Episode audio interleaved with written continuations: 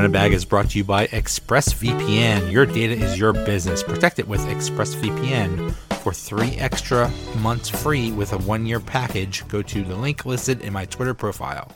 AEW Double or Nothing was this past Sunday, and a lot of stuff happened. And heck, a lot of stuff better happen if it, if, with the show lasting so long. Um, Chris Chris Mueller from uh, Bleacher Reports, how are you? I'm good. Thanks for having me on.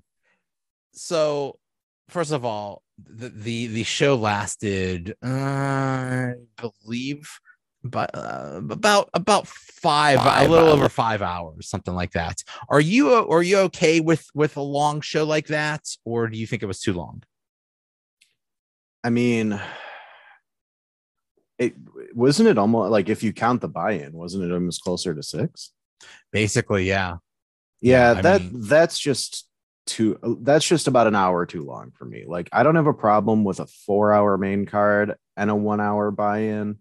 Once you exceed 4 hours, it's you're asking for people to I, I think you're asking for a little too much from the fans personally, but but I I mean I also can't deny that I had fun throughout the entire show. So it's a really hard thing to complain about when it's like, you know, don't give me five hours of that good thing, only give me four. Like, what kind of complaint is that to have? So it's, yeah, it's just one of it's one of those things I struggle with. But yeah, I do think it might have been a little taxing, at least for me. By the end, I was kind of zoning out a little bit.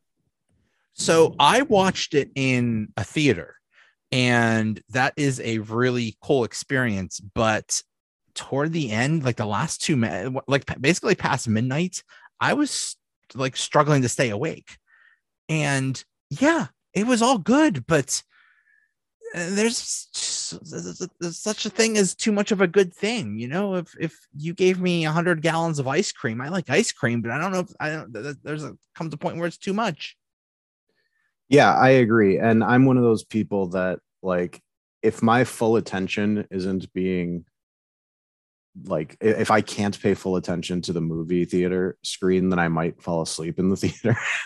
like some of the movie theater seats around where I am are just like so comfortable and have the reclining options and everything. So I don't know if I could do that in the theater because it might it might literally be one of those things where I just end up falling asleep like three hours into a four hour show it was very cush it was yeah the very comfortable chairs that recline and do all that stuff so i mean it was different it was it was weirder than being in a movie you know watching a movie yeah. where every you know you know you could just basically you know get up and, and walk around whenever you wanted or something. So it's it's it's weird. And you know usually usually people aren't yelling in the movie in this this one did you, you know, notice a lot of people like coming in? I'm kind of curious because i haven't actually really talked to anybody who's done the theater experience. Did you notice people kind of coming in and out a lot? Like were they taking breaks and maybe going and doing something else for a few minutes? Or did it seem like most people just sat in their seats the whole time I think that I I didn't see it a lot, but I did see it because uh, know I mean it's you know with a four or five hour show, you gotta you, you, gotta get up and, and pee at some point and then you know that's always a joke about a wrestling show. It's like okay where's the bathroom break? Where's the you know where, where when am i gonna you know uh ignore? Um so and, an intermission would make all the difference in the world. Like i think for the fans in the arena especially it would be beneficial. and, and intermission would be great. Um, um and you know yeah, this was a pay per view and it, it, was over. But I mean, I just went to the uh, AEW Dynamite taping, and that was, gosh, you know, you get there at like six or six thirty, and the thing wasn't over until like eleven thirty or something like that.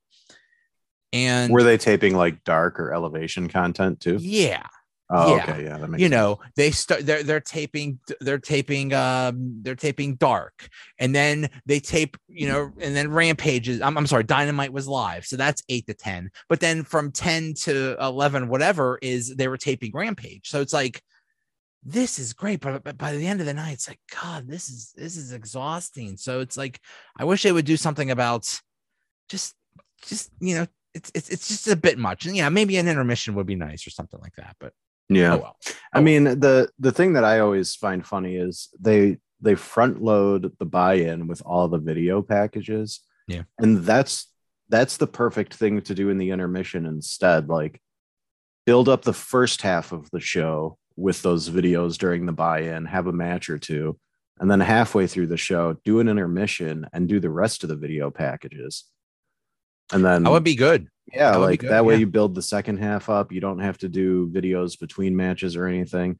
I don't know. I've had a lot of thoughts about scheduling with pay-per-views and how they're set up over the years. And it's it's one of those things where I think, at least in AEW, it's still kind of a fluid thing. So I think every once in a while Tony will like get an idea and decide to go with it and see if it works. But yeah, I mean the, the length is really the only thing I can complain about. Everything else about you know Sunday night was was super fun for me anyway. So out of 10, what do you what do you rate double or nothing? Hmm. I think I'd give it a solid eight. I don't think it's the best AEW pay-per-view that they've done, but I, I really don't think they've ever had a bad pay-per-view. And this one is certainly in the good category. I, I liked some stuff more than others, and we can get into it like if you want to go match by match or whatever. But um, yeah, I, I think overall it was a very satisfying experience. And really none of the things I would consider the low points were even that bad. It's just certain things didn't go the way I wanted them to. So that's yeah. all personal opinion, I guess. um, I, I I totally agree. I would have given it an eight too. It was solid. I didn't hate anything. Um, whatever that uh, pay per view was, where um, Bryan Danielson debuted, and I think Adam Cole also debuted at that one. That was whatever that last one, year. Yeah, I that for me that was a ten. That was my favorite one ever. So I was also you know, there for that one, so it's hard for me not to put that as one of my favorites. Oh my! Because I'm I'm a I'm in the Chicago area. I'm about a little over an hour outside the city, and since they do that one in the suburbs, it's like a 45 minute drive for me to get to that arena so I don't have to do a hotel or a rental car Very or any cool. of that. It's it was beautiful. And I'm one of the few people who like I hate stadium seating. I have a bad back, so it's just terrible for me. So I actually spent like 80% of that show up in this area called the Club Grill, which is just kind of like a seated area where you can get food and hang out. And there's all these TVs showing the event. And then you could still see through a bunch of windows down into the arena. So I was hanging out there with some other people from wrestling media. Actually, uh, Nyla Rose's wife was hanging out with us up there too. It was great. It was a really fun experience cool. to actually be able to sit there and chat with some people during the show instead of just sitting in a chair and watching. Uh, by the way, Nyla Rose is is gold on Twitter. Oh my she god, so funny. Like, oh my goodness, she, they just need to name the AEW Best Twitter Account Award after her at this point she because she's going to win it every year. Yeah, um, she's amazing. She's uh, she's one of my favorite people, just in general. Like, she, I don't know if you saw this, but somebody we won't go into who said something terrible about nylon social media, and it had to do with like you know Right. You put the strap on, blah, blah, blah. And her reply, like everybody was dunking on this guy, hating him, telling him what a terrible person he was, and rightfully so. But her response was just, "You said strap on, he he he." Like, right, completely turned right. it into the funniest joke ever and diffused the situation. And like that is so much more valuable than her just being like, "You suck." Like, because yeah, her being able to show everybody else, like, the fact that like she didn't feel the need to go out of her way and return hate with hate. And she was just like, I'm going to make all my followers laugh today. Like, I love that so much. Yeah, she is, I have she's endless great. respect for Nyla. Um, during the uh the anarchy in the arena match, I, I, I she tweeted as one of those like, oh, because they, they, were they were brawling in the uh, concession stands, like, hey, can you get can you get me nachos? She's so, so funny. Um, yeah, so, so she good. is she is she is a must follow on Twitter. But um, yeah, let's yeah let's let's uh, talk about these matches. Uh, yeah, in the buy-in, you had Hookhausen versus Tony Nese and Smart Mark Sterling, and one thing I I saw from the um the cinema crowd was Danhausen is over like crazy.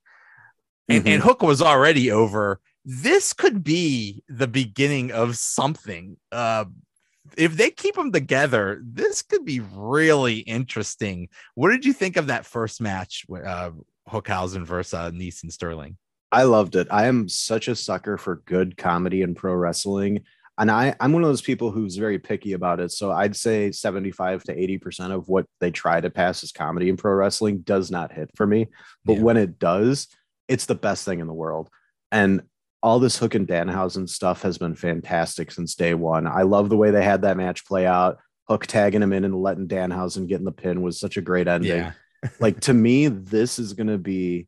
I, I don't know if either guy will ever reach the level of the other two guys I'm about to mention, but this could be the rock and sock connection for AEW. Like just this amazing comedic mix of a completely straight laced badass guy and you know the comedy character that just wants to be his best friend. Yeah, I loved it so much. It was great. It was good, and, and you know the thing is with Hook, it's like, what do you do with him? I mean, he was like, you know, at, at first before he started we saw him wrestle, he was kind of a joke. It's like, oh, he was just he's just the kid in the hoodie eating chips. And then we saw him wrestle. It's like, oh my god, this dude's good, but he's still so young and he's still learning, and, and he has such a unique style. It's like, what, you know, you wonder what are you going to do with him? And they they they pair him with this comedy dude, but it it has the potential to really work because it's like you have this this this straight up killer with this goofy dude, and I, wow, a lot of potential there's so many things I could I like this is one of those situations where Hook in particular, I, I, would never take a job, I don't think, as a creative person for a wrestling company because I I just don't think I would enjoy it that much. But with Hook, like so many ideas just pop into my head. Yeah. Like I would love to just see a, a, little bit of a Team Taz civil war with him being like, I want that title that my dad invented. Give it to me, Ricky. And Ricky's like, no. they're like, all right, let's fight like I'd love to see that match. I, I would love to see a Team Taz versus Blackpool Combat Club series of matches and Hook and Yuta just beating the crap out of each other. Like this kid has so many ways he could potentially go. And he's just, like you said, he's so young. So it's going to be really fun to watch his career. Now, I don't know um, I didn't know of Danhausen before um, AEW. I guess he was in Ring of Honor or something like that. So uh, you know, th- I'm just now just being exposed to him. He is just just just looking at him. He's just just he, he doesn't he doesn't even have to do anything. He's just funny. So yeah, um, what we could see, we'll see what happens with that. Um, Tony Nese, I hope they do something with. He, he's in one of those. Uh, he's in that category of talented dudes that you could do a lot with, but you know, we'll see if if they ever get their chance. So we'll see. And then yeah. apparently, apparently Mark Sterling can actually wrestle, but he had to pretend to like to be a lawyer and that he can't. So that you know, Mark Sterling, that guy deserves some credit too. Like he sells everything like all the neck brace and crutch stuff and like he's been doing that across multiple companies too. It's it's good. I like mark sterling. I think he's a i think he's a good guy and i'm really glad that he's kind of found his niche in aew yeah yeah he's cool. Uh so the next match was wardlow against mjf and the big Ooh, news boy. all weekend was what is going on with mjf is he on a plane? Is he gonna is he gonna show up? I am glad that they got it out of the way because that it overshadowed the entire pay-per-view. This pay-per-view was pretty well built. I mean, AEW only does four of them a year, so it was pretty well built and you you know you build up all these matches but all anybody can talk about is is this dude going to show up what's his contract situation what's his you know it basically overshadowed the whole thing so i'm glad they got it out of the way and he it basically was a squash match, and Wardlow is just the way they're building Wardlow is amazing. What did you think of all this? I don't think this could have gone any better. Like I've said this before, uh, you know, a five star technical clinic is probably one of my favorite things in the world, but not every match needs to be that. And that is not what this match should be. Watching Wardlow powerbomb him 10 times was so great the moment where MJF is like thinking he's being all clever and pulling the ring out, and Bryce and Wardlow are just staring down at him. Bryce just takes the ring, and the like MJF, you know, people can say whatever they want about him, but the contract situation and whatever. But he showed up and he did exactly what he needed to do to make Wardlow look awesome. It was it was perfect. I think this whole thing was laid out beautifully. Wardlow is so over right now. And I was really worried about this because I, you you probably saw it when I was posting it around a bunch of places. I had Wardlow when I interviewed him. I had him dedicate one of the power bombs to a friend of mine named Maggie, and she made a custom drink. She does she does that a lot. Like she makes custom drink videos for pro wrestlers and posts them online. So she made a custom drink for him in return, and I was going to be really upset if she didn't get her power bomb, but she got like ten of them. um yeah the whole thing with with mjf we'll see how that all plays out. I mean apparently his contract is still for another year and a half so if he's unhappy and wants to go i don't know what you do.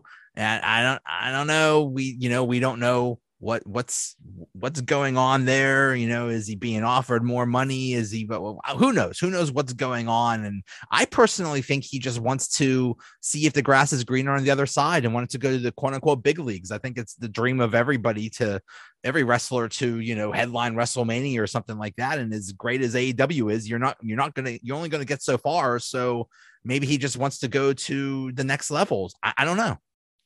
I gotta be honest, even though I like I'm a big AEW fan. I'm also a big WWE fan. Like I, I really don't see why people need to choose between the two unless you're a worker and you're picking your job. Right. So I actually would love to see MJF in WWE at some point because there's so many different potential storylines you can do. You can do the stuff with Cody and allude to AEW if you want, but I think the most valuable thing that they have in that is like a program between him and the Miz where the Miz is just like, you are just a knockoff me. And MJF is like, no, you're just mad because I'm a better you. And like they just go back and forth. I think those two could really kill their promos and have a pretty decent match together. So I wouldn't mind seeing MJF show up in WWE down the line, but you know, if if Tony can keep him in AEW, he absolutely should because MJF's been super important to the first few years of that company, and it really would be a shame to see him leave he's amazing and he's so young and he's just so good at, at yeah. being at, at, being that. And apparently he's i mean he he he lives that character outside of the ring too. He's a yeah. jerk to people you know which which i, I think is is still you know he's I, the I only he's, person in the business keeping kayfabe alive. Yeah. Yeah basically.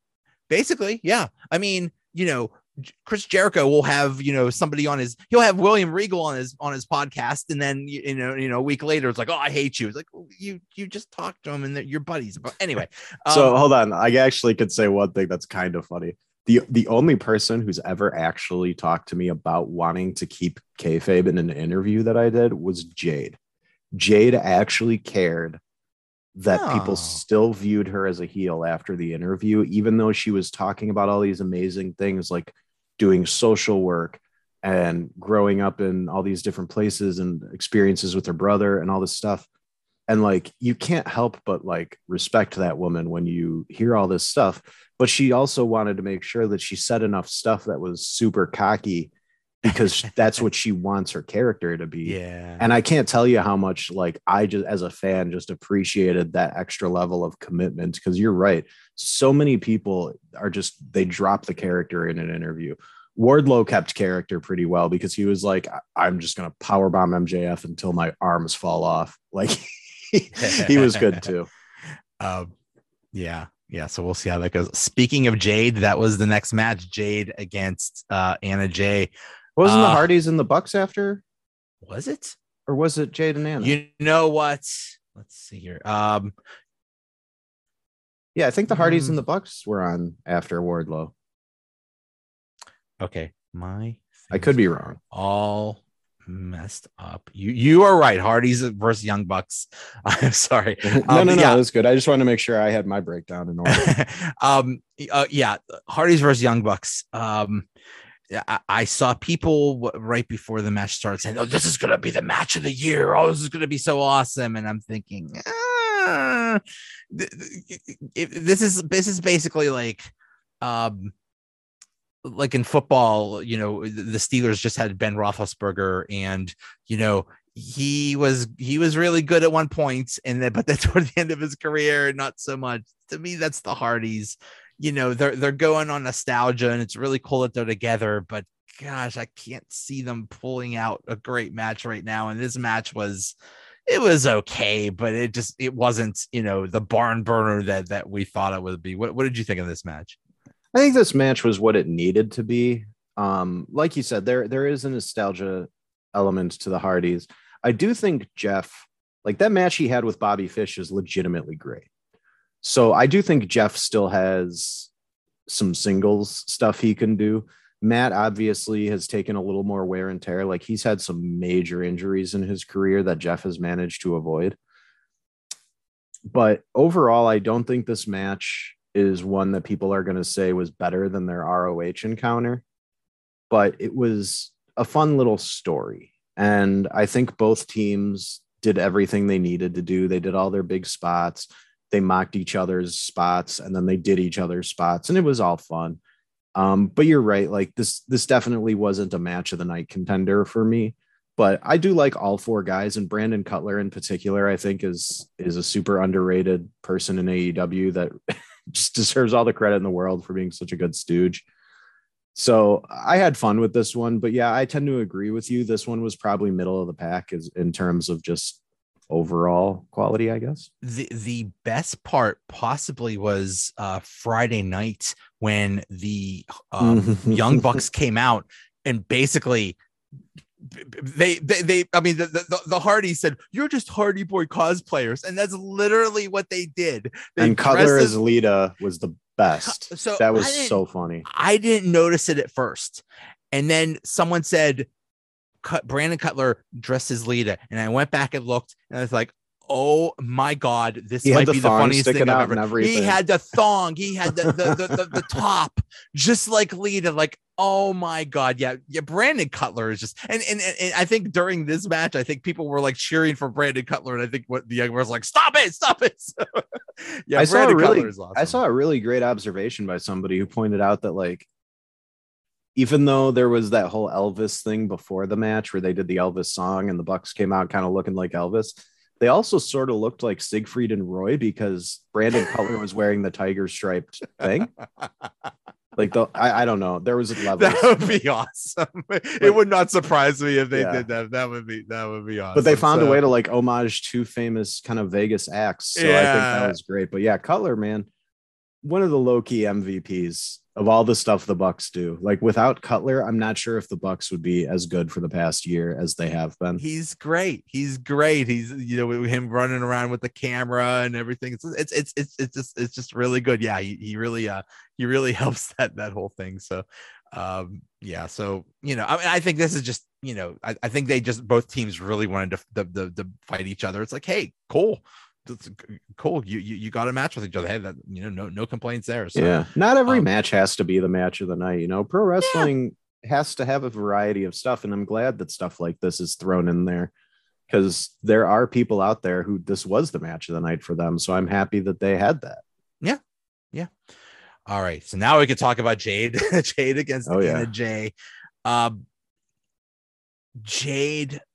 Uh, uh I am so impressed by her, and you just get more impressed as she keeps because she's she's just you could see her figuring out. It's like it's like a superhero origin story. She's figuring out how to be a wrestler and she has an amazing look. And you you talked about you know her story. I think i, I think she's a mom or something. I don't know her full story but you know like in real life she is an awesome person. And she just has I, I, don't I don't know even if, if wrestling is in her future because she could be a movie star or something like that. She is she she just has star star power written all over her. Did you see the thread that was going around yesterday when somebody shared a cosplay photo of hers in full X-Men storm gear, like a really comics accurate costume? Yes. And yes, they didn't say who it was. It just said like hashtag cosplay, hashtag storm, hashtag X-Men. Right. And all these people under the comments are just like, who is this amazing cosplayer? this should be Storm. If MCU Storm doesn't look like this, it's gonna be and like then a bunch of other people commenting to them like, like this is Jade Cargill, undefeated TBS champion. You better recognize. And stuff like that is so great for pro wrestling because people are literally drawn in just by seeing her and and she's talked about this in interviews and promos like if you're flipping the channels and you see that woman on your screen, I'm sorry, you're not looking away. Yeah. Like just one of the most physically impressive muscular physiques in all of pro wrestling. And it, it, it never ceases to amaze me how good she looks for everything. Like she showed up to that scrum after the show looking like a billion dollars. yeah.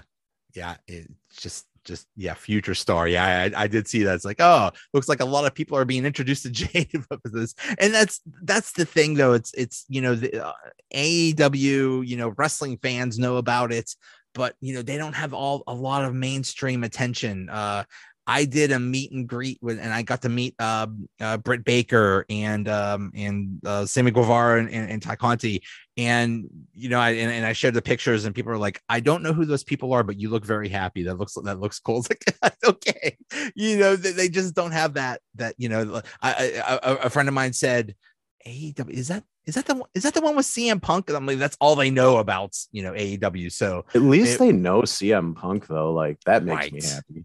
Right. Yeah. Um, but this match, um, yeah, okay. I mean, it was kind of thrown together at the last minute. And, you know, the circumstances were not that great. Um, I'm a big fan of Anna Jay. I think she's another one that that you know is still figuring it out, but still, you know, could be a star. She has a great look too. So, uh, but but really, the what the thing about this was what happened afterwards. Um, Kris Statlander came out, and then uh, Athena um, came out, which I'm I'm really excited about. So, uh, what did you think of this? Oh man, you left out the best part. We got Bivens, aka Stokely. Hathaway, oh, that's right, Stokely Hathaway. So yeah, him too. like, I can't even explain how happy I was when he walked down that ramp. Like, so many people I know have been calling for this even before he was gone from WWE and he was still in NXT, they're like, put Jade with Bivens and you will make millions.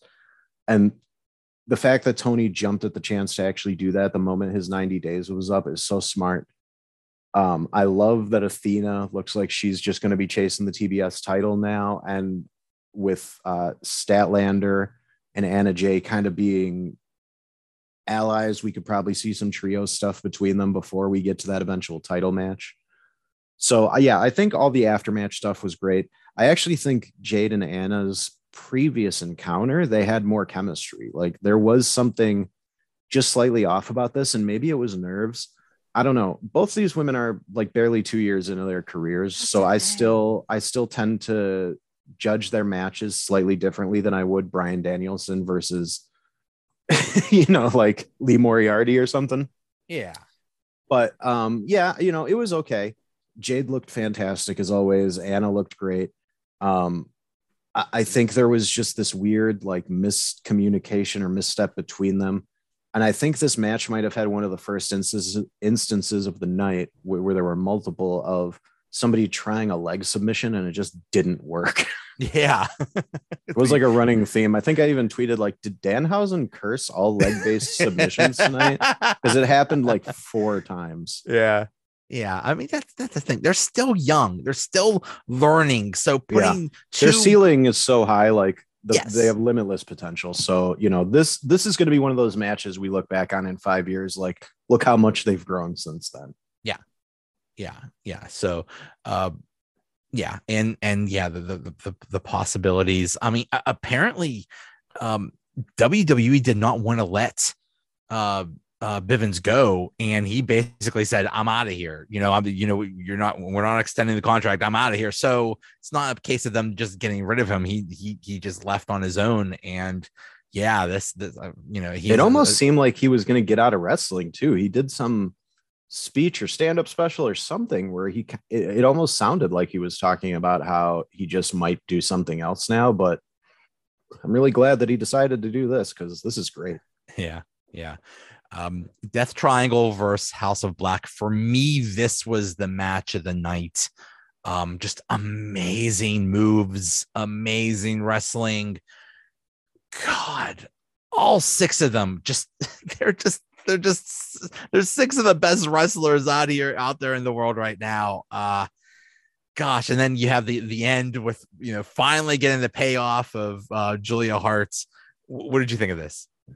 Oh, I had a lot of fun watching this one. Um, I, have been a big fan of the House of Black and really wish they had been used more before this, but now it seems like they're finally getting some focus, and that's great. I mean, Pac, Penta, and Fenix, like like you said, man, just three of the most gifted high flyers out there. Some of the stuff they do is like supernatural, and they make it look easy. It's crazy. And Julia finally turning to the dark side, embracing that, spitting the mist.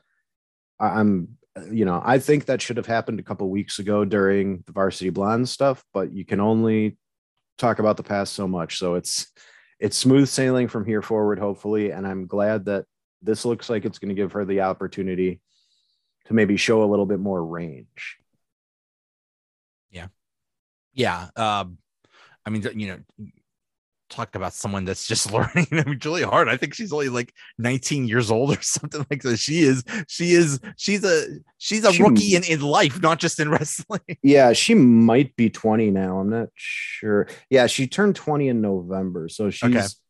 so she was 19 during all that stuff with like the Max Caster rap that everybody was upset about. Like she was still a teenager when that happened. Oh, yeah. But yeah, yeah like she's another one her and anna and all of them like she's so young and the fact that she's already showing so much potential means like it, it could be another one where in five years we're just like, look at where this girl is now. It's crazy. I'm I'm really excited to see what they're doing, what they're gonna do with this whole.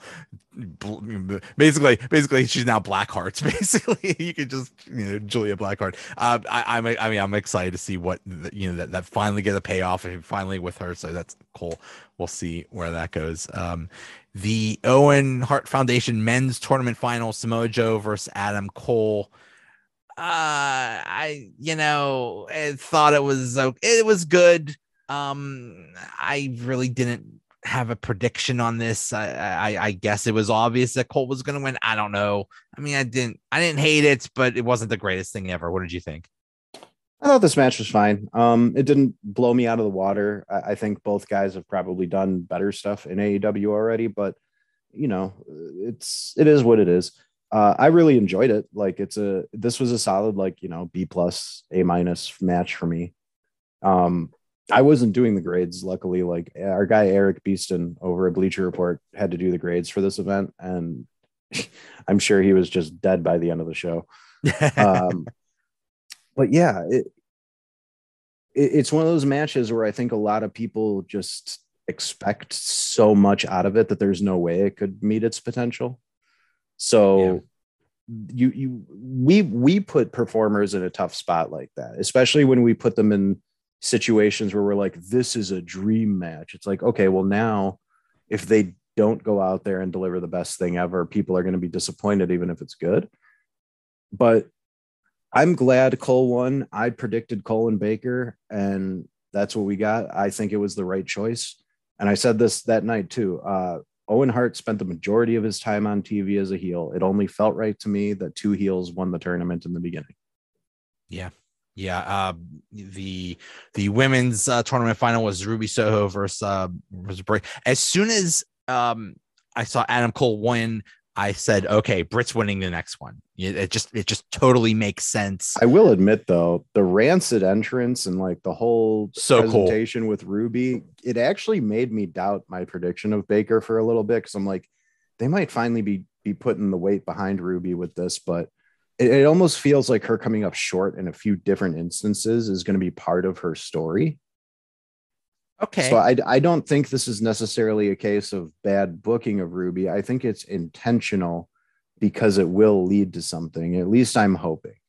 I have some faith that at some point she's going to get the push everybody wants her to get. Eh, Britt gets a lot of criticism. I, have I've seen it called Britt fatigue. You know, we're we're tired of of Britt, but, but, you know, basically, I've even seen her compared to the Charlotte Flair. It's like, okay, we're, we stop stop shoving these fans would not have lasted in the attitude era they would have been like oh we're getting austin every week like, i mean when exactly. somebody's i'm sorry but when somebody proves that they're they're your top star that's where you keep them Britt put the work in she got over i hate that she's getting that kind of criticism because i know people want other people to get a push but man she's worked her butt off like she's earned everything that they've given her in my opinion so yeah, I'm it, I'm very happy that she got this because I think this is going to be good to keep her relevant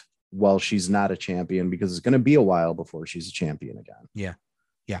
It is so difficult to make somebody over, to make somebody um, connect with the fans and, you know, one way or the other, cheering or booing. If you have that, yeah, there's nothing wrong with, with bringing those people out. So, yeah, you stop that. Um, but yeah, I mean, yeah, yeah, you could you could do better things with with you know booking in the in the women's division, but still, yeah. Leave her. Hey, I, I love her because she's from Pittsburgh. She's one of my favorite wrestlers. so, hey, I, you know, leave Brittany alone. yeah.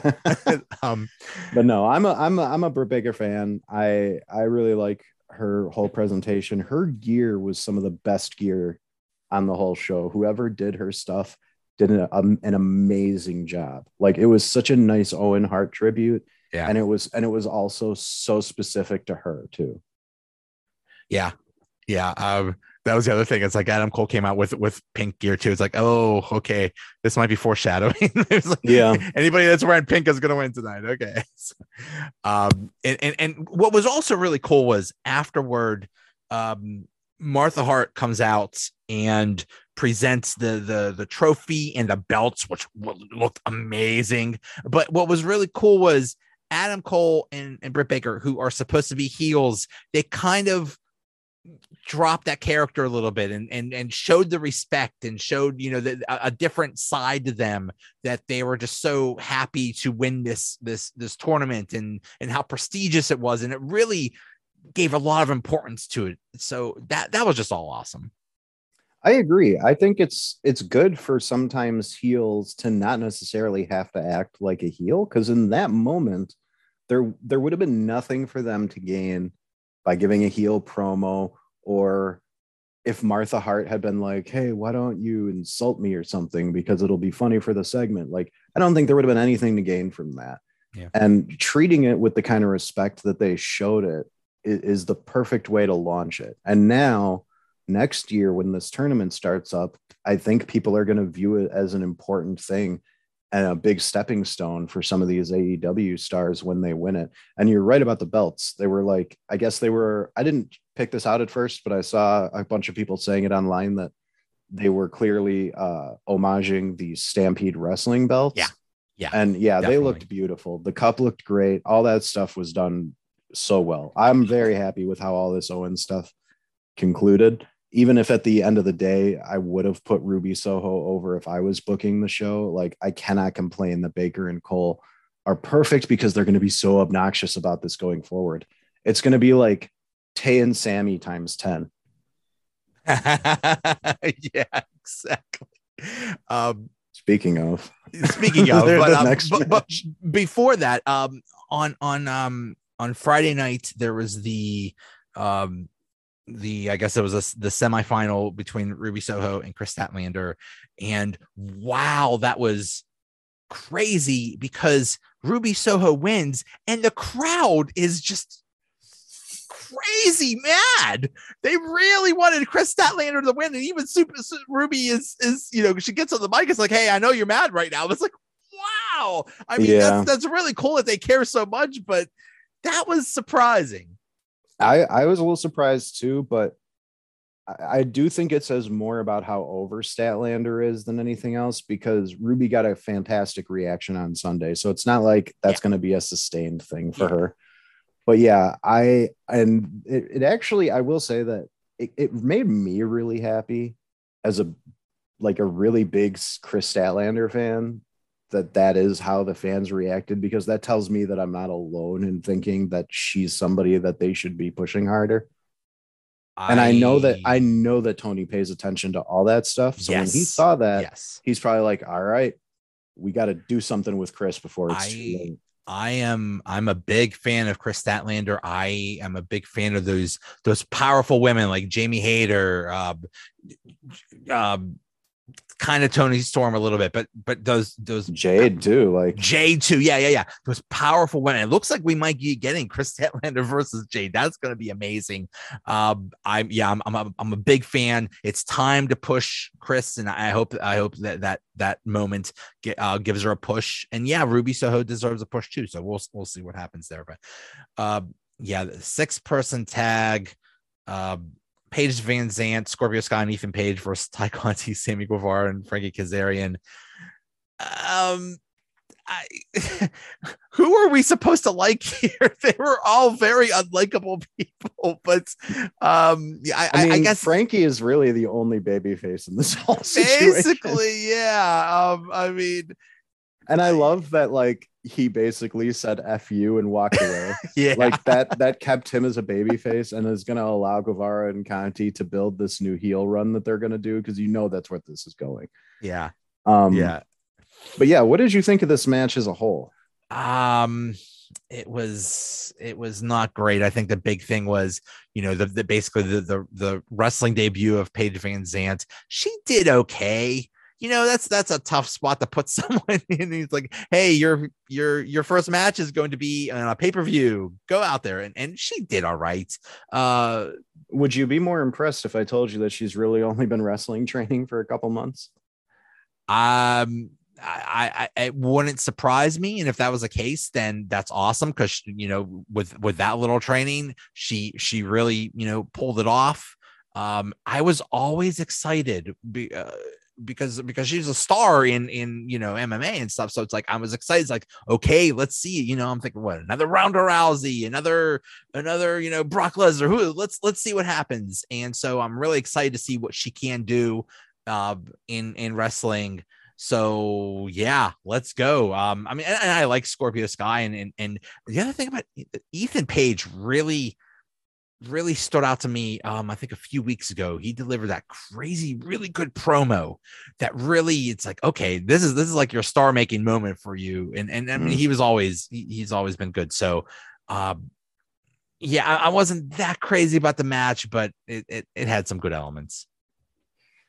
I think there were there were three things about this match that I kind of liked. I I thought Paige looked good. Um, especially for being so new. The transition for MMA stars to pro wrestling is a lot easier than a lot of people think because so many of the holds and takedowns and stuff pretty much work the exact same way. It's all about yeah. leverage. Yeah. Uh, but I think this match had one moment to me that we're going to see replayed several times in the next couple weeks. Sammy drilled Tay with that super kick and she sold it like a champ it was the best moment in the whole match. And the way they played around with it on social media afterwards was really funny. Where she's like, two super kicks in one week. I need a vacation. And Sammy just replies, I'm so sorry. like, as annoying as they've made them on TV, like, I think both of them are very smart about what they're doing on social media with this. Um, but yeah, this is another one of those like lower to middle of the pack matches from the whole night but I do think there were some highlights, and that that super kick spot was just immaculate. Like it looked better than the one they did at the AAA event when they won the mixed uh, tag titles. It was it was so well done. It was yeah. such a good super kick. Uh, there yeah, was the also... way she sold it was so good too. She just because she just falls dead. Like yeah. she just her whole body is just gone. It was great when it's it's really cool that when they're not having sex on on wrestling belts that they're uh, they're practicing super kicks and stuff. But um, God, who also, knows what they did to those UFC and titles that they had. Um, I also like that spot where where Paige did something to Tay, and Tay ends up in um, Sammy's crotch, or basically hitting hitting Sammy in the crotch. That was that was the yeah moment.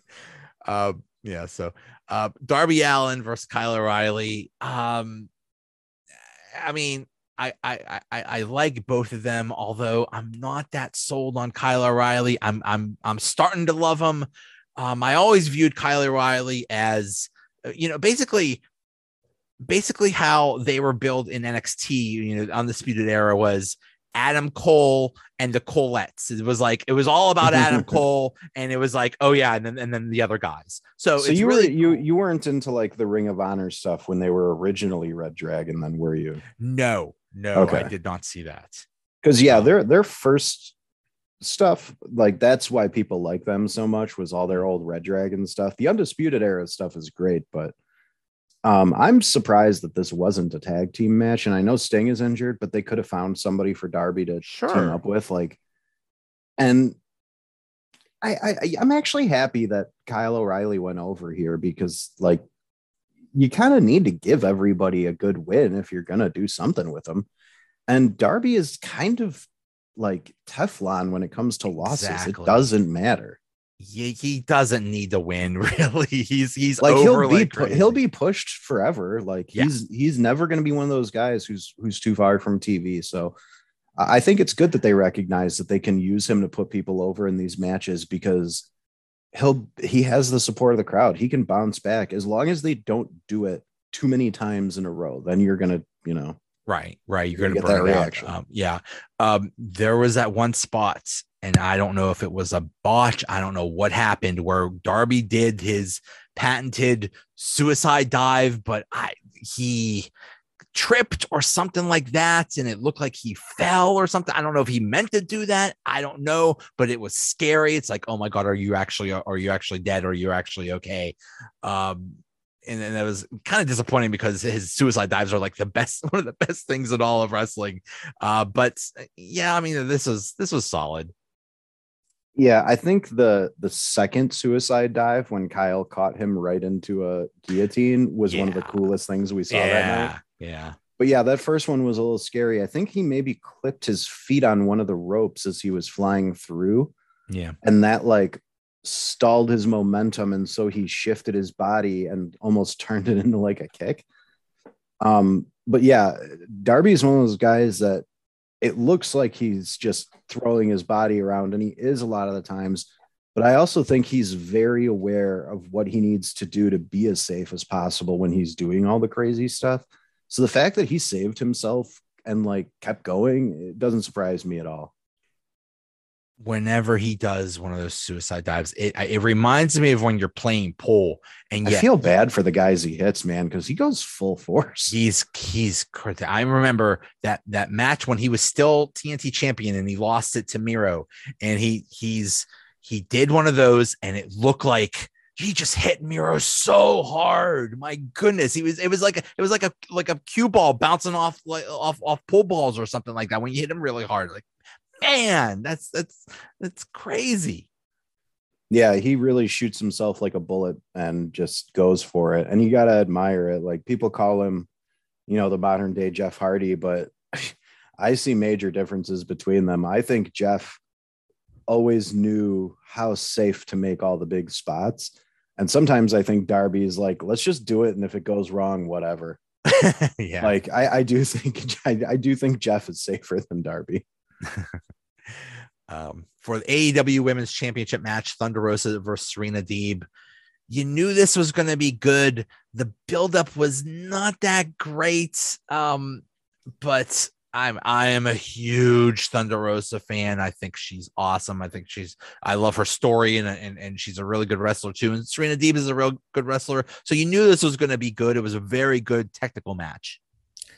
Oh yeah, this these are two of my favorite pro wrestlers in the world. Man, woman doesn't matter. I, I think Thunder Rosa and Serena Deeb both have a level of skill that not everybody who gets into this business is going to get to. And the fact that they did not use their original NWA women's title feud that they had in AEW as part of the buildup for this was very disappointing. I think there was much more interesting stories they could have told. But at the end of the day, the match is what's important. And I don't think it's the last match we'll see from them. So they can always go back later and reference all their previous stuff. But um, the the tribute from Thunder Rosa on her gear to the victims in Texas was amazing. She just looked incredible in that stuff, like that bodysuit. Everything looked so cool with her presentation. Yeah. Like she's one of the coolest looking pro wrestlers. And I, I said this that night, and Nyla Rose agreed with me on Twitter. Like, if the AEW does not make an action figure of her in that gear, they are leaving money on the table. Yeah. Yeah. Yeah. I I I am such a Thunder Rosa fan. Um, it is funny though that in Pittsburgh, Britt Baker, it, it's kind of like the uh the Bret Hart in Canada thing. When when Bret Hart when, when when Britt Baker is in Pittsburgh, she is a a beloved baby face, and Thunder Rosa is a hated heel. It is very funny. Oh yeah, and that's what you got to do. It's like when MJF was getting the heroes welcome on Long Yes. Island. It's yes, and That's- AEW, the fact that they play into that, I love it because that's how it should be. Like if the crowd is cheering MJF in just one city, then let MJF soak it in and like right. these are my people. These are the only people I like, and make it part of the heel gimmick. It's perfect.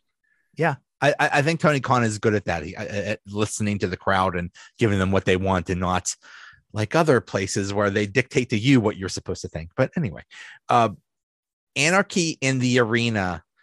wow, wow. You know, uh, I, I I've seen it said it's like, oh, they do this, they do this all the time. They're just like, no, this was different. This was different. It was amazing. It was unique. Uh, there, there were just amazing things going on. I love that they played Jon Moxley's music for a long time until apparently Chris Jericho put an end to it by by by breaking the soundboard or something like that. That was that was a really nice touch because apparently that was an ode to um uh New Jack, Jack, in ECW, which is which is amazing, which is I, I I love so much. Uh, but God, this was this was just really good. And then the ending with Eddie Kingston, my God, that was amazing. What did you think of this? Oh yeah, I loved it. This is the best thing I think Jericho's been involved with in AEW in a long time. Um, just all the fact that like all these people were in some kind of white gear except Santana and Ortiz, you just see all that blood. Right. And I'm not one of those people who really likes an excessive amount of blood in a match, but just when you see a bloody Eddie Kingston carrying a gas can looking like he legitimately wants to kill Chris Jericho, how are you not drawn into that? Like, oh my God, what an image. And all the stuff that they were doing all over the arena, like sometimes AEW is really bad about catching spots on camera and they've missed a lot in the Yeah. past. Yeah. I think they did a really good job balancing the action in this and giving us a little bit of time with all 10 competitors, giving everybody a kind of special moment to stand out. But man, yeah, this this was just insanity of the best kind. Um I would never tell anybody that they were wrong for not liking a match and I could totally get why somebody would not be into this, but I I loved it from start to finish. The promo that Eddie Kingston did before the match, I don't think I've ever seen anything like it before. Where she he's holding a bottle of Jack Daniels and basically saying, "You've driven me to drink again. You've you've brought back my demons." Like, wow. I think I'm I'm hoping it was a work, but but so intense, so good, and yeah, I mean, and and the ending w- was perfect, where basically Eddie Kingston cost him the match because he poured gasoline on his own guy, and and you know it, it, it they they they basically and you know I saw something that said, well, that made Blackpool uh, Combat Club look weak. It's like not really. You basically had they you basically had to do a superhuman effort to uh, to win this match to defeat uh, Bryan Danielson. So I, I see no problems with it. No, you had Jericho with the half crab and Hager choking him with the rope. He didn't tap out, he passed out. He passed Like yeah. that that was a great way to end the match. And frankly, I'm surprised it ended that way because I had initially pegged Garcia to be the one to get the win for Jericho Appreciation Society because I feel like he is one of the people in this group that they want to get the most out of in the long run. And I was really surprised that it wasn't him like pinning or making uh, Santana or Ortiz submit. That's how I thought this was going to go. But yeah, I think having Danielson in that spot was fine. Um, yeah, I love this. This was great. I, I think this is one of those matches. I, I haven't gone back and rewatched anything from the pay per view except the first match with Wardlow and MJF. So this is probably one I'm definitely going to revisit at some point. Amazing and just just really really well done. Uh, the AW tag team match: um, Keith Lee and, and Swerve Strickland, Jungle Boy and Luchasaurus, Powerhouse Hobbs and Ricky Starks it's hard to do a triple threat match. It's hard to do a triple threat tag match. I think they did a really good job. I love basically everyone in this. So I had no problem with, you know, whoever was going to win. Kind of sick of Jungle Boy Luchasaurus, but I think that's going to play out eventually. But what, what did you think of this? Um, this is one of the the few things of the night that I think I wanted a different result. I think a different result would have been better. I wanted, I thought it was going to be Lee and Swerve, but I was pulling for Hobbs and Starks. Um, I really like both of those teams, but Hobbs and Starks, like they, they, I, I'd love to see them have a run with the tag titles, especially with Starks still holding that FTW title, just walking around with two belts like a cocky little jerk. But um, I think Jurassic Express has unfortunately had the weakest tag title reign, not in terms of the quality of their matches, just in terms of what AEW has done with them. Like there really hasn't been much story behind any of their title defenses. And yeah, it, like it really feels like the tag title scene took a back seat once the Bucks lost the belts, which is unfortunate because their tag team division is so deep. Like there's yeah. just so many teams that you could put those belts on at any given time. So I'd, I'd really like to see them get one substantial feud between now and when they drop the belts so they at least have something memorable that people can pick out from their reign because right now I, I, like i would have trouble even coming up with another one of their title defenses that stands out to me to be I, honest with you I, I think the thing that's going to stand out is, is how they lose and it's probably going to be because christian cage turns on them but um, I think AEW in general has a problem booking babyface champions. Um, it seems like you know once they win the title, it's like okay, what do we do now? I think we're seeing that with Thunder Rosa. I think we're seeing this with Jungle Boy and Luchasaurus, and I think we saw it with um, Hangman Page. I, I think it's like okay, what do we do now? It's like we you you need to have something more here, especially like you said, the the tag team division is so strong. Um, there's a lot you could do there. It's like I don't I don't think I don't think that I don't think the best team is the champions right now, but you know it is what it is. I honestly feel like Jurassic Express was more important before they won the titles because everybody wanted them to win the titles. And then as soon as yeah. they got them, people were like, all right, what are you going to do? And AEW is like, I don't know. Exactly. Um, so yeah, I, I do feel like that's it's unfair for Jungle Boy and Luchasaurus to be judged based on this reign because they can only control so much. But yeah, it's going to be interesting to see which one of these teams takes them because there's so many that I could reasonably say deserve the titles. Like Private Party has not missed in any of their matches in months. Every time they get in the ring, they're fantastic. Santana and Ortiz, you need to put the belts on those guys yes. eventually.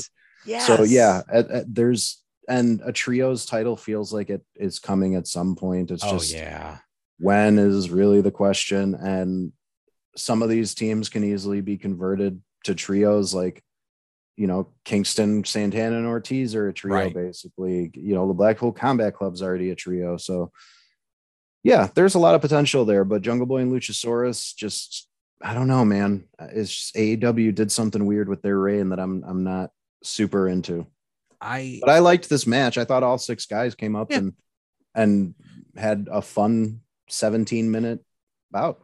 Yeah. Um, the I think it was on Dynamite last week. Uh, uh, um, uh, Swerve Strickland versus Jungle Boy versus Ricky Starks. That was amazing. Three three really good wrestlers going at it. I would also at some point love to see Keith Lee versus Luchasaurus versus Powerhouse Hobbs, and they kind of teased that during this match.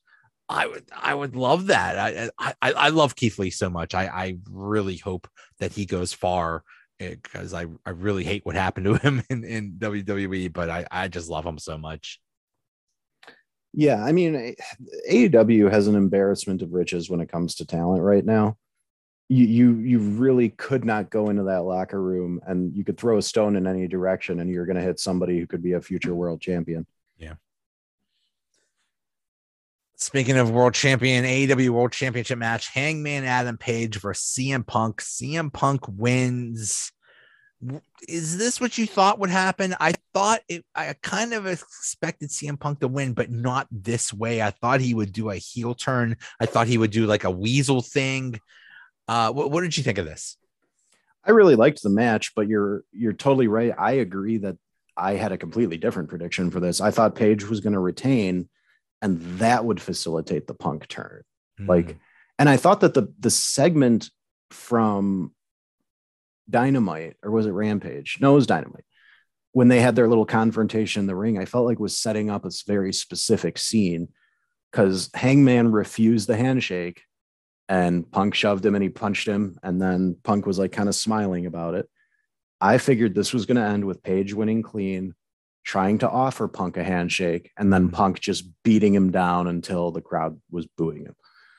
The fact that it didn't end that way surprised me, but I think putting the title on Punk is it's a smart strategic move. Like Pay- Hangman Page is great and he's going to be around for a while, so he'll probably get that belt back at some point in his career. But right now, AEW is still trying to grow, and if you put Punk at the forefront of your company with that world title, people are going to notice. Yeah, yeah. But the match but... itself was was fantastic. Both guys did exactly what they needed to do. Yeah, I I love Hangman Page, but and and I mean, not there's nothing nothing wrong with his title reign. He he went he had awesome matches with Bryan Danielson. Uh, he he had he had great match anytime he, he anytime he wrestled it was a great match and but the build up to him getting the title was so amazing and it's like okay now you got the title. What do we do now? And yes he was he's he's a really good wrestler but eh, he just on the i don't know on the mics just just not that not that awesome. I don't know.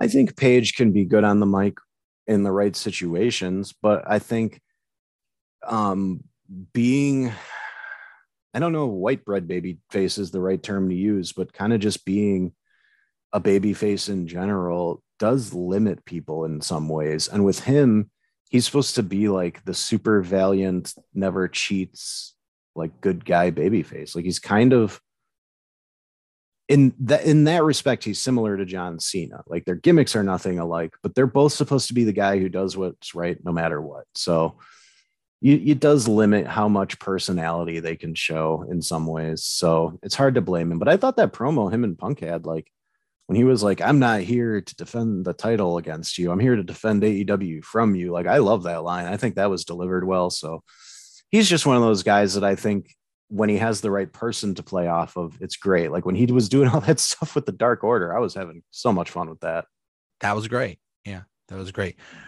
I, but okay, where where do we go now with with Punk? Uh, you know, who do you? I mean, who do you think steps up next or to, to, to challenge him? I mean, there's a there's a whole bunch of contenders you could go with. I wonder what direction they're going to go.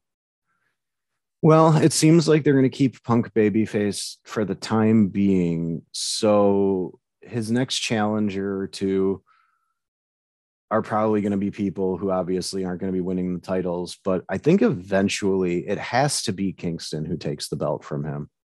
Hmm. Um, it's too natural of a story. And like the two i feel like the two of them probably have actually like either not become friends necessarily but i think the relationship might be better than it was before aew because now they go back and forth on social media and it's really funny.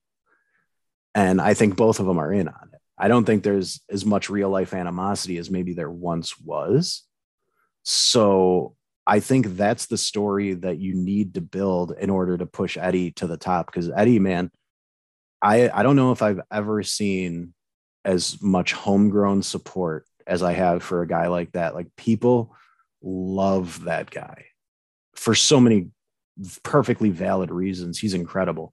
So I think he has to be the next champion, but that feud should not be Punk's first feud. I really don't know where they go from from here. I could actually see it still being Page for a little while, like if they want to run that back at all out or something. So I don't know. Could be. Could be. I mean, and who knows what's going on with Kenny Omega? Who knows when he's going to be back? But that's you know, there's you know, there's there's there's someone right there that would be interesting. Um, before all this stuff with MJF, I would say, you know, this is a perfect time for MJF to become champion.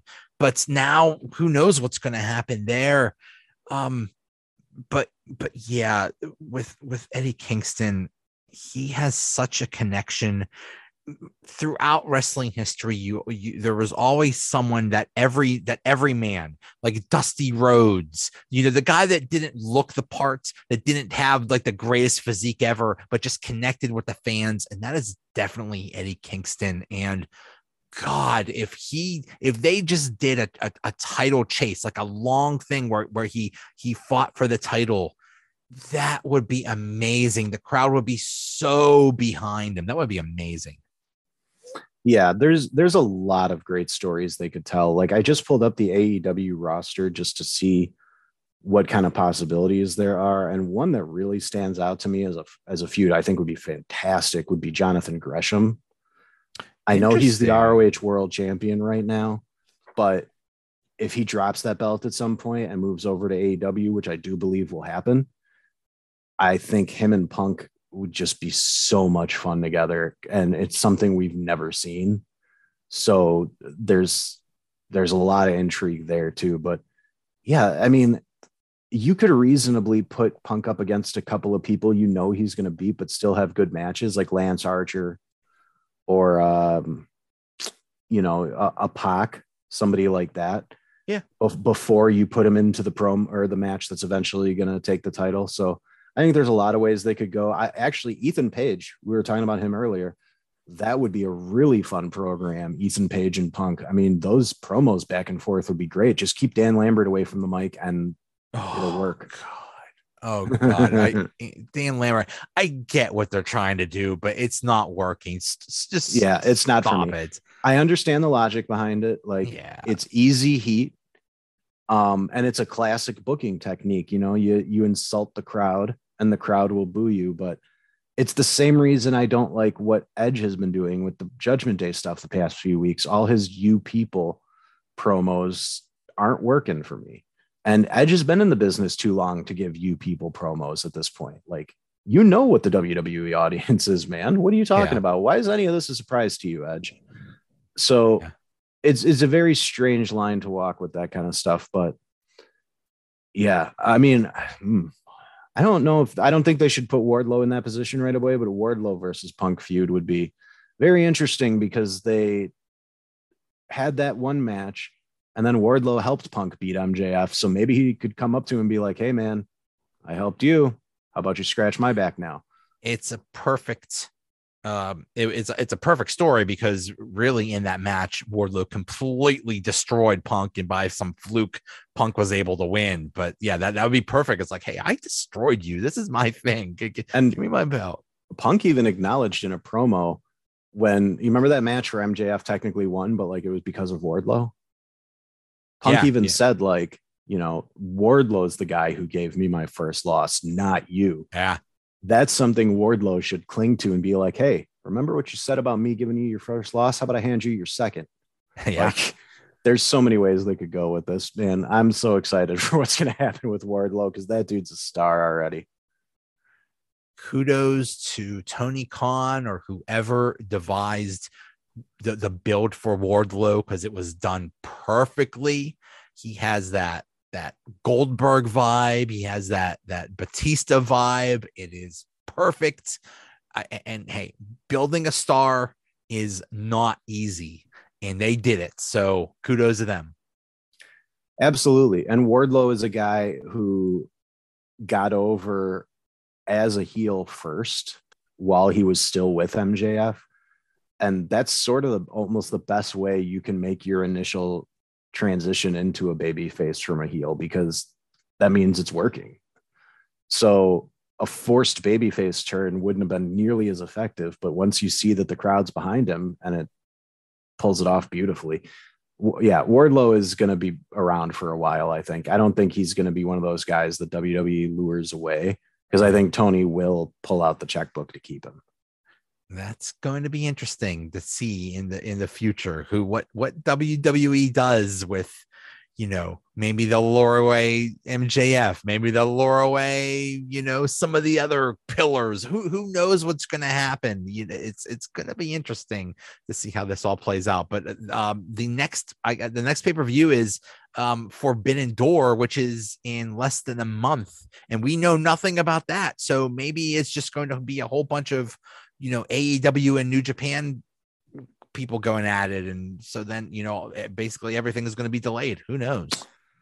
Yeah they've done little things here and there. Like you know we saw jeff cobb and um O-Khan show up. So that's that seems like it was planting the seeds for something. There's a lot of different people people that fans are putting together for matches in their head. Like oh i want to see okada fight danielson. I want to see okada fight punk. It's gonna be really interesting to see what this card ends up looking like because for one thing, it really bothers me that we haven't heard anything about if there's plans for women's matches to be included because yeah.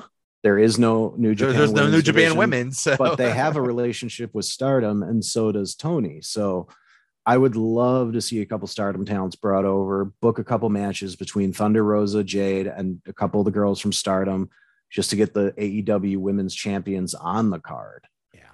Yeah. all, all I ask is please explain who these people are because I really don't follow New Japan. I don't know who these people are, and I, I don't know what percentage of the audience does not know. I, I know a lot of them are smart. I mean, yeah, you know, you could just tell by crowd reactions, but still, not everybody is that knowledgeable. So, do it. Please do a good job of explaining why I should care about these people and, and, and what their importance is so there's a few people that I can recommend that anybody follow leading up to that and beyond because they're good people who will be beneficial in giving you information about New Japan. Uh, one of them is Ryan Dilbert, just fantastic writer. I've known the guy for years. He used to be a Bleacher Report. He's currently a teacher, but he also contributes for Wrestle In, and he is quite possibly one of the biggest Japanese wrestling advocates and fans I know.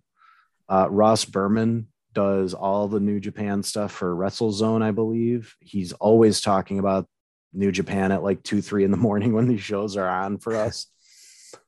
Uh, so there's a lot of people out there that are good to follow, but I think AEW is probably going to do more of those like road to Forbidden Door videos, and yeah. we're going to get some kind of character introductions. We might get recap video packages of people's careers on Dynamite and Rampage just to introduce us to people. And I do think that that's very important because, like you said, not everybody who watches AEW watches New Japan. Yeah. And if you really want this pay per view to be a success and prove the concept for potential future collaborations, you have to make it as easy as possible for fans to get invested. Right. Right. Very, be very interesting how these next few weeks play out. So awesome. So how can how can people find you and follow your work? Well, I'm really only working with Bleacher Report right now. So bleacherreport.com or the Bleacher Report app. But uh last few months I've just been popping up on a buttload of podcasts. So I, I'm always tweeting those appearances out. People can find me screwing around with somebody somewhere usually. Uh, and then my only social media is Twitter. So br underscore doctor. Um, I'm usually, if you know, I, I barely promote my own work on there. I'm usually just talking about what other people are doing because I find that more interesting. But yeah, it's uh, you know, I, I usually respond to most people on Twitter who who don't treat me like a jerk. So anybody wants to come say hi, come say hi. You are a great follow on Twitter for for wrestling content. Dude, I, I love your Twitter account, man, because it's like just 90% of these hilarious memes. You're not posting like bullshit. You're not getting angry at people. Like all the all the stuff that pops up on my timeline from you always cracks me up.